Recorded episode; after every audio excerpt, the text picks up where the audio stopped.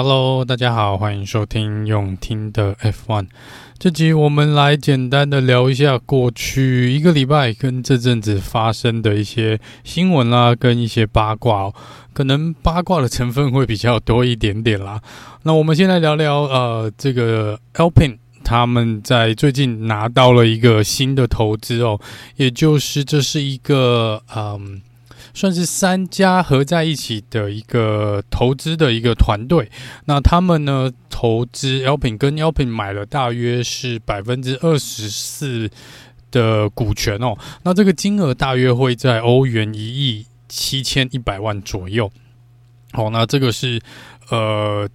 这几天才发生的事情，那这件事情呢，其实里面三家公司里面呢，其实最大的主导者啦，主导这家公司其实是一个叫做 Ultra Capital 的一个美国的投资公司哦。那这家公司呢，在体育界其实在美国也是有蛮多的一个呃合作的一个对象，比如说像是这个呃美式足球达拉斯牛仔队的一个主要赞助商之一哦，也是投资者，还有这个跟纽约洋基队呢也是有这个合作关系哦，所以在体育的这个部分投资的部分呢，他们并不陌生哦。那另外两家呢，另外一家叫做 RedBird Capital Partners 跟 Maximum Effort Investment，那其中一家呢是这个嗯。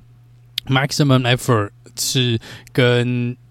死侍的这个 Deadpool 的演员呢 Ryan Reynolds 是有蛮多的合作的关系哦，所以这个当然呃在新闻媒体的标题上面就会写说哦 Ryan Reynolds 是呃投资呃这个 Alpine，但其实应该是说他所参与的其中一家公司啦哦是有在这个企划里面，那当然不是他个人去买下了嗯。Alpine 的股权哦，不过这应该算是某种程度算是间接持有了哈。那这个他们也是讲说，他们其实有考量有蛮多车队哦，甚至于其他的呃体育赛事或是这个其他的赛车的一个比赛呢，来想要做投资哦。但是他现在这个嗯，他们所要主要的判定的对象是，他们希望这个是有一个呃未来的一个。怎么讲？呃，潜在性，好，当然就是要赚钱嘛，不是说我投资了这个，然后就是把钱砸进去，然后没有要做什么事哦。那他们说他们是细衡量了之后呢，觉得 Alpine 在可能呃在一些经济的角度跟商业的角度呢，他们是比较能够合拍的。好，就是谈完之后，他们应该接洽蛮多不同的一个车队，然后或是其他的比。球队也好，或者队伍也好，总之就是他们觉得呢，Alpine 这边是比较嗯合乎他们目前的一个投资的考量跟方向哦，所以他们才跟 Alpine 达成了一个这个投资的协议。那这个是在这几天发生的比较大的新闻哦。那我不知道他们会不会很直接的进入管理阶层哦，也许不会哦，因为通常这些嗯投资的公司。如果自己不是对这一行有太多的专业度的话，或者他们自己没有人选哦，可能比较不会，呃，一下子跳到来接管车队，或是来在车队里面做管理阶层的一个位置哦。但是大概在股东会这边是可以有一些话语权，或是有一些位置的。所以这个到这来看，这个会对 Open 呃造成什么样的影响？那另外一个部分呢，是关于 Make Shumark 的一个动向。这个之前 Total Wolf 曾经暗示过，这个 Make 应该会在二零二四最快会有一个位置哦。但当时我们应该前一两个礼拜，我们有提到类似的一个消息传闻，就说呃，Wolf 现在看起来只能。可能选择不多，那只能丢。如果是明年二零二四的话，只能看 William 这边是不是有一个机会。但是 Logan 沙觉目前占住了那个位置哦，这个是之前的一个消息。那在最近又有传出来了，其实之前就有消息传出来一阵子了，只是说呃没有很正式的浮上台面哦。但就是 Helmut Marko 这个 Marko 爷爷呢，在一次最近跟这个德国电台的一个访问呢，又把这个火稍微把它煽。起来了一点点哦。那他们就提到呢，其实之前呃，Total Wolf 是很积极的在帮 Mick Schumacher 找二零二三年，也就是今年的一个位置哦。那当时他也有接洽这个红牛车队的部分啊，但他说这个最后破局哦。那破局的原因不是因为 Mick 不够好，或是红牛对他没有兴趣，是红牛对他有兴趣，可能是偏向 AlphaTauri 那边。但是呢，嗯、呃，在一次的会面中呢，Total Wolf 他们 Helmut 是说了，呃。Total Wolf 在那个会议中间呢，又再次提起了一大堆他们不喜欢听到的事情，就比较可能政治的语言啊，跟这个 FIA 之前发生一些事情哦，啊呀，呃，就是一些可能也许有关黑历史的部分，所以两边呢，当时的会议就有一点点不欢而散的感觉了，就变成 Make 最后没有办法去。红牛这个这边 AlphaTauri 这边来做一个初赛，那这个 Helmut Marko 有点 是暗示说，这个本来是一个很好的机会，Mick 是一个非常有潜能的、非常有这个资质的一位车手，我们也想要他，但是就是被他是被 Toto Wolf 所害的哦。那这个是目前 呃丢出来的这个，我不知道 Toto，我们还没看到 Toto Wolff 有什么回应啦哈。但这个我想。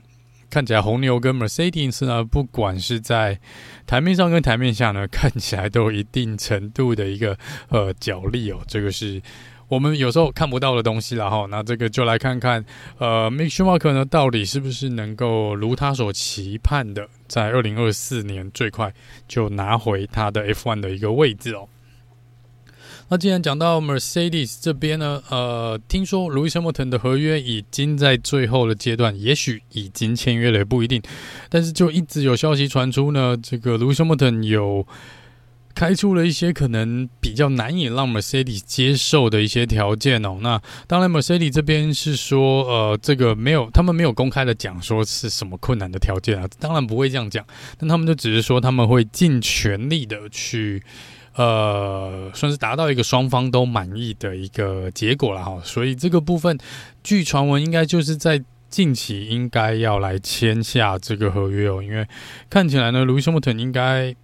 会留下来哈，但我猜可能 Mercedes 这边大概也是会走短约了，应该不会再签长约了啦。那这个部分，也许很多人觉得，或是呃，甚至于可能 Lewis Hamilton 自己也多次的讲他。觉得时间到了，他可以离开 F1 哦。那但是有时候我们又看到，呃，他最近又开始讲说，哦，他还没有放弃哦，我们还是可以继续的努力。呃，所以这个之前有听众朋友来问我说，这到底是怎么一回事？到底是要还是不要啊？呃，我觉得这个当然，你说他要不要？我觉得 Lewis Hamilton 应该已经达成了。他人生中蛮多的目标，在 F1 这边缔造了蛮多的记录，真的不是因为之前那一年的黑历史的话，我想他如果能够拿到八次的世界冠军，他应该现在已经退休了，也不一定，这机会是很高的啦，在我个人的看法里面，那也许他现在是有一点点呃，想要再挑战一次看看，然后，但是因为去年这个 W13 是真的蛮糟糕的一台车哦，在那种状况下，我。并不会去，我大概可以理解了。我并不会去责怪他说他想要离开的这个想法。也许他已经想要离开一阵子了。哦，他可能没有办法像 Sebastian Vettel 那样走的那么潇洒，或是 Kimi Räikkönen 就是我们就退了就退了。但是，呃，我在猜他可能也是想要再拼一次啦，我看能不能再拼一次世界冠军。只是在这一两年的目前的状况下，他没有办法。但是如果这个修正过后的车子，呃，看起来是。有蛮大的进步的话呢，或许他会有让他有更大的动力留在 F1 哦。这只是他个人跟车队这边的角度的一个想法啊。那当然，这个呃，并不是说只有车手跟车队这边好来达成这个协议哦。这后面大家还要想一下，还有其他的一些因素是可以左右，或是至少有一些影响力，车队的决定也好，或是车手的决定哦。各位可以想想看，目前 F1 来说，如果呃。这个 Louis Hamilton 就这样离开的话，其实会对 F1 带来也不小的一个冲击哦，尤其是在经济层面上面。那这个我想是在 F1 官方哦，甚至于大会 F1 FIA 这边呢，可能都不太想要看到的。呃，就是这个冲击的力道可能会远比 Sebastian Vettel 或是 Kimi 当时退休的时候要来得大哦。因为以目前来说，其实每一个 F1 的车手跟车队都是一个经济效应体哦。那如果 F1 这几年在官方这边，他们需要最大化，他们希望极大化这个经济的效益的话呢？以目前来说，卢西莫腾在这里面扮演的经济效益的角色，我想是远远高于非常多中后段班的一些车手。所以在这个部分，在这么庞大的经济效应之下，我想在官方这边可能也不太想要让他就这样离开哦。所以这个部分，我想可能还会有。至少一年了哈，我猜猜，可能还有两到三年哦。这也许他也会跟龙哥一样哦，到了四十岁，我们还是在 F1 可以看到这个 Lewis Hamilton 哦，在这边比赛哦。这个我想是呃，当然多方面都会有一些压力了。不过这最终当然还是由他自己要来做决定哦。只是目前看起来，最近几场比赛，因为这个呃，Mercedes 终于呃做了一个可能让他比较满意的升级哦，所以在这个部分。最近我是真的比较少听到他说他想要离开 F1 的这个声音了哈。不过这个到时候来看看，嗯，他跟 Mercedes 这边到底会签什么样的合约？我猜应该是一年一签啦。现在可能一年一签会比较比较合理一点啊。以目前的状况来做考量的话。好，那我们接下来来聊聊小雪的部分呢。Yuki Yuki Tsunoda，那 Yuki Tsunoda 呢，其实今年的表现真的还算不错。那虽然说这个 AlphaTauri 的车子真的是蛮糟糕的，但是以一个糟糕的车子的状态下呢，Yuki 的表现其实不差哦。虽然积分没有前一两年来的多，呃，但是如果你把车子的因素排除掉的话，其实它的表现真的不差，而且。听起来啦，多方的意见来说，不管是红牛这边，和，Helmut Marko 或 Christian Horner，跟这个 AlphaTauri 这边呢的评价，其实都对 Yuki 今年的称赞是蛮多的，是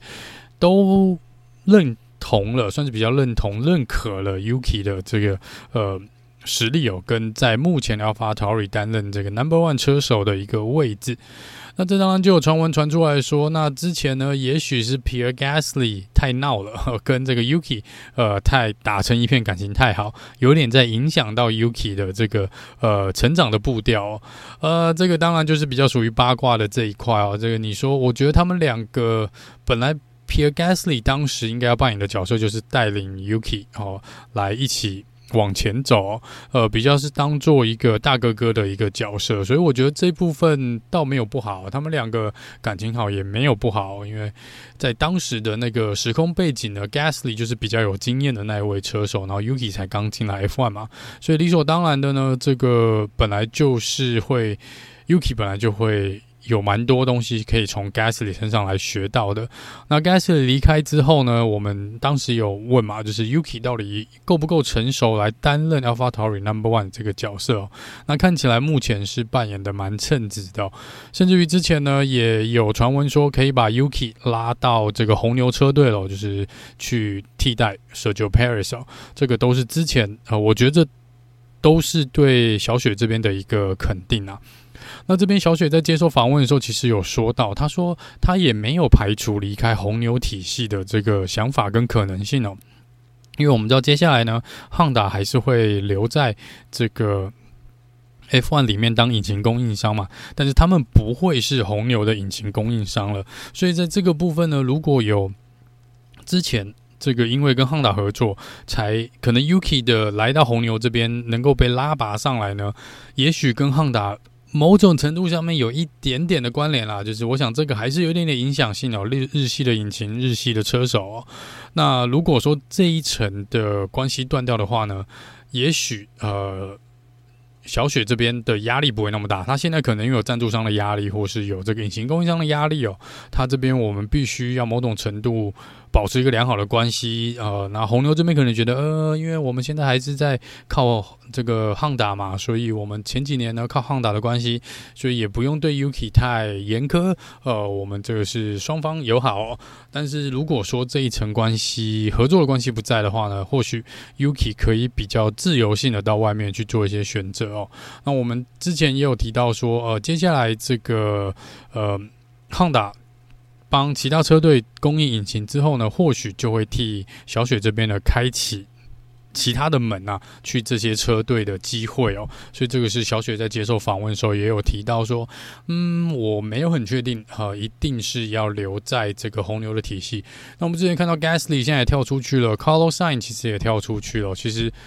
Albon 现在某种程度上也算是跳脱了红牛的体系。那在这个部分来说，我并没有。觉得说好或是不好，哦，这个每个车手当然都有他自己的考量，因为红牛其实位置就这么多嘛，他们也就两支车队，最多就四个位置，那你要去，更别说红牛还有。培养出后面更多的一些年轻的车手，所以其实本来你就不会一直呃待在同样一支车队，这个在 F1 是蛮常见的，要换车队是蛮常见的哦。那这个就是看他们车手到时候怎么样来做选择。只是目前来说呢，当然小雪还是会留在这个。啊、这个车子体系里面了哈，目前应该是不太会有太大的变动。真的要变，也是要我猜，也是要等二零二五或二零二六才会比较有这个机会啦。因为目前大部分的车手合约应该都是到二零二四吧，哈。这个明年其实，其实今年的车手市场应该会比前一两年要稍微在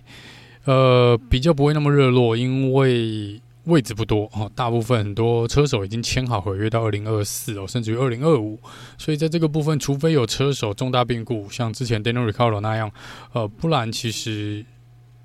应该蛮稳定的。这一两年的车手市场应该会比较稳定一点点哦，只要没有这个呃重大的一个事情发生的话，应该就还好。好，那回到之前讲的这个第十一支车队的部分哦，前一阵子呢又有提到说，是不是要提高这个参与的这个费用嘛？之前说是两亿左右，那现在可能车队跟官方这边都觉得这个可能不太够哦。那这个部分 Andrei 这边就觉得这是不是有一点点在？有点在诈骗哦，就说哎，我说要进来了，然后准备了这么多东西，然后你们一开始也都跟我，呃，大部分的人可能给我一个比较正面的一个回应，那现在又说好像是不是又有变故，就是这个费用要增加，或是这个你们又想写更多的规则进去哦？那他们觉得这个呃，是不是又要来筑一些高墙来阻挡其他新的车队的加入？那在这边就是之前有提到，就是可能 FIA 跟 F1 官方这边的想法会不尽相同哦，他们的立场在呃新车队的这边呢，可能不尽一致哦。就是在可能官方这边呢，当然呃他们会想说，我能够有新的车队，当然也是 OK。但这个部分在官方就是 F F one 这边，他们之前有提到是他们希望经济效益最大化。那最大化呢？新的车队进来一定会增加，他们一定会增加票房哦，这个应该是没有问题的。增加这个广告收益也好啦，或是这个新的车队可以带来一个全新的市场哦。为什么他们那么在意 Andretti？一方面原因就是有一点点又爱又恨。我怕是他进来去车队们怕的是。新的车队进来去分我现在既有的奖金的这个呃分配嘛，除以十总是比除以十一要大嘛哈，我们就平平心而论。所以在当然在这个部分利益上面就有所冲突。可是如果 Andretti 可以带来的是庞大的美国市场的话，因为他们是美国的公司，在美国赛车界没有人不知道 Andretti 是谁。那在这个部分又是 F1 官方这边积极这几年想要拓展的一个。呃，市场嘛，我们现在有三场的美国站嘛，所以在这个部分又有点左右为难的感觉哦。就是我很想他进来，但是我现在变成我左手边我想让他进来，但是在右手边我有现有的车队，不是每一支车队都满意哦，不是每支车队都满意，但是我又不想要放掉这个苹果哦，但是这边啊、又想要。拿更多的钱，我们要把经济极大化的话，又想要多收一点入场费啊，什么之类的，就会变成现在大家卡在那边，会有一点点尴尬，必须要这样讲。你时间就会只会一直拖，一直拖，一直拖，因为这个，呃，如果你想要在二零二四、二零二四看起来不可能了嘛，二零二五、二零二六能够进来的话，这的确是时间上面是蛮吃紧的。如果到现在还没有啊，还没有一个比较清楚的一个。怎么讲？呃，讨论哦，是甚至于什么东西，可能什么东西都还没有签啦。那在这个部分，就是看我是蛮希望，我一直都表示我希望他们进来，但是现在看起来 Andrei 是说他们都准备好了，就只看 F1 这边到底要不要点头哦。好，另外一个新闻是，这已经有讲一阵子了，其实五月就有开始提到，就是目前我们 F1 来说呢，呃，过去十三年左右，呃，都是由 Pirelli 当唯一的轮胎供应商哦。那如果是跟我一样看 F1 比较久的车迷朋友们，应该会记起来，我们之前还有叫做 Bridgestone 跟另外一家叫做米其林嘛，Michelin 的两家，呃，近二十年来哦，就是大概这两家，还有一个是 Goodyear，呃，这这几家来做这个 F1 的轮胎供应。但是因为过去十三年基本上是完完全全交给 Pirelli 来做这个唯一的轮胎供应商哦。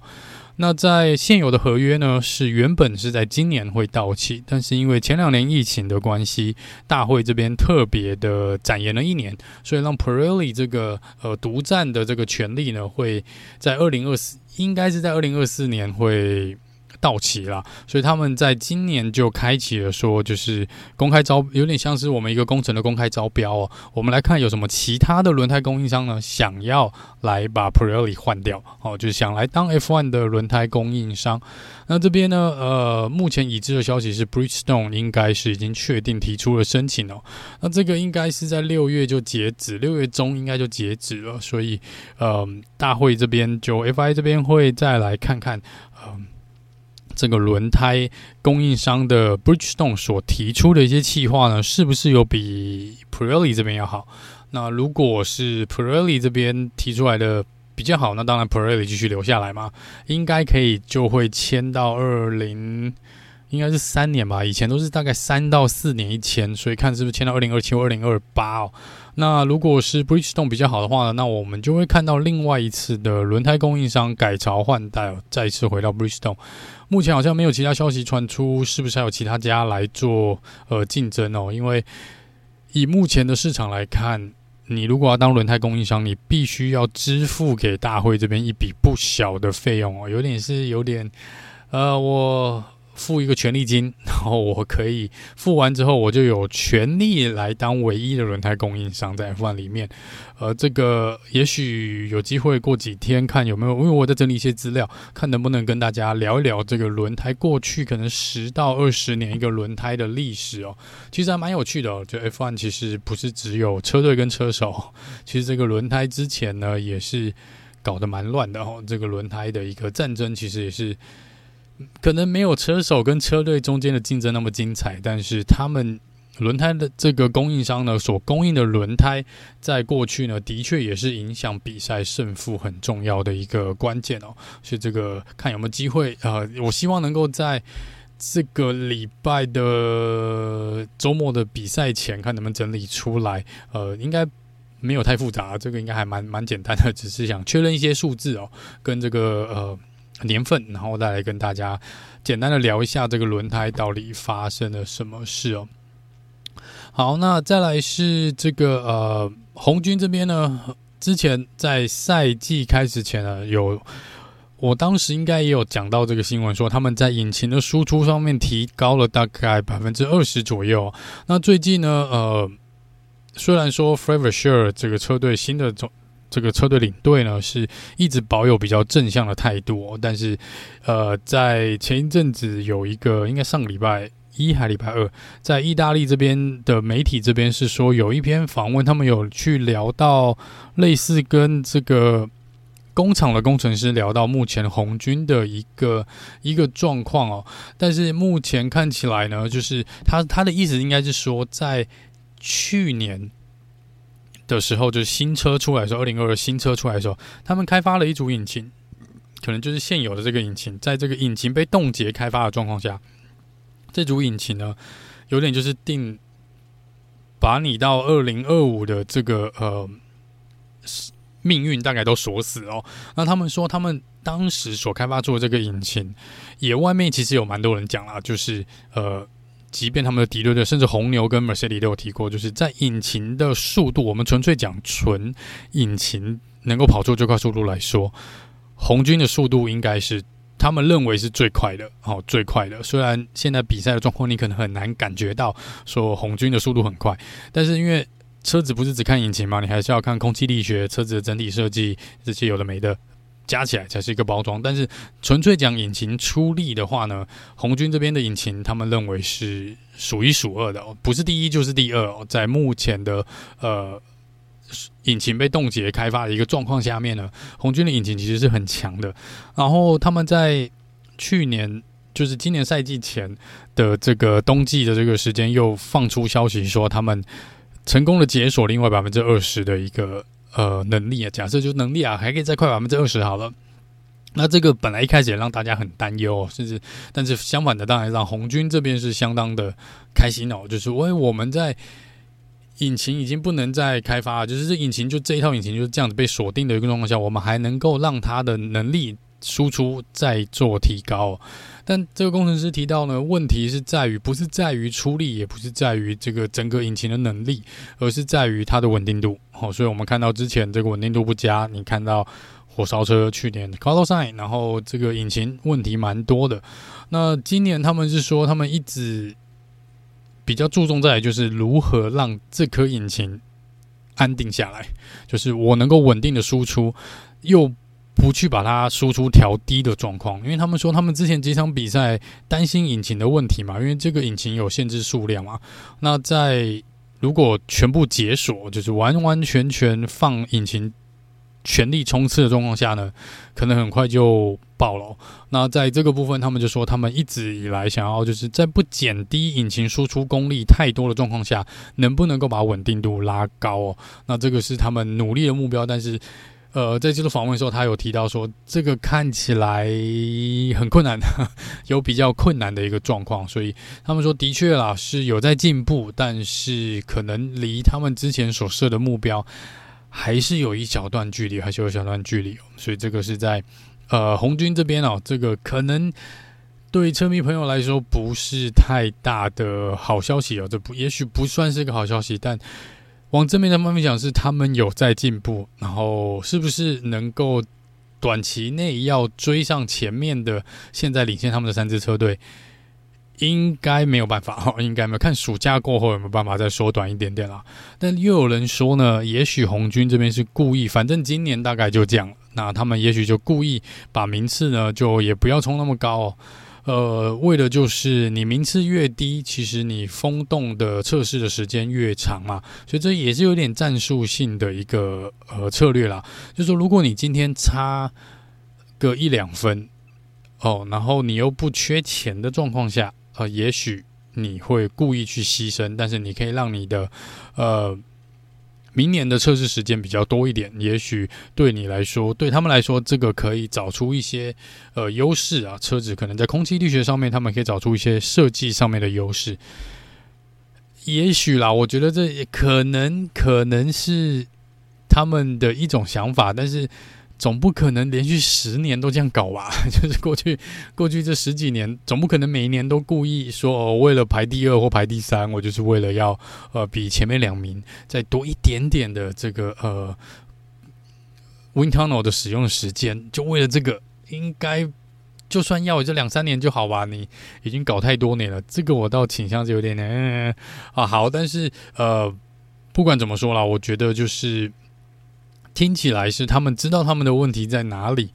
但是可能要解决这个问题，也许会像 Mercedes 这样，可能要花一段时间哦，可能会花一段时间。好，那这个是这个礼拜我大概觉得一些比较重要跟有趣的一些新闻八卦哦。那这个礼拜我们会到红牛的主场哦，这个嗯，Rebel Ring 哦来做比赛。那这场比赛会有 Spring Race，会有冲刺赛，所以在呃比赛的这个时程表上面呢会。有一些些不一样，跟正一般的正赛礼拜五、礼拜六、礼拜天的这个会有一点点不一样哦。就是会有冲刺赛的部分，先跟大家报告。那一样呃，会在尽量在周四或周五啦，跟大家来做一个这场比赛的赛前简报。哦好，那我们就下次见喽，拜拜。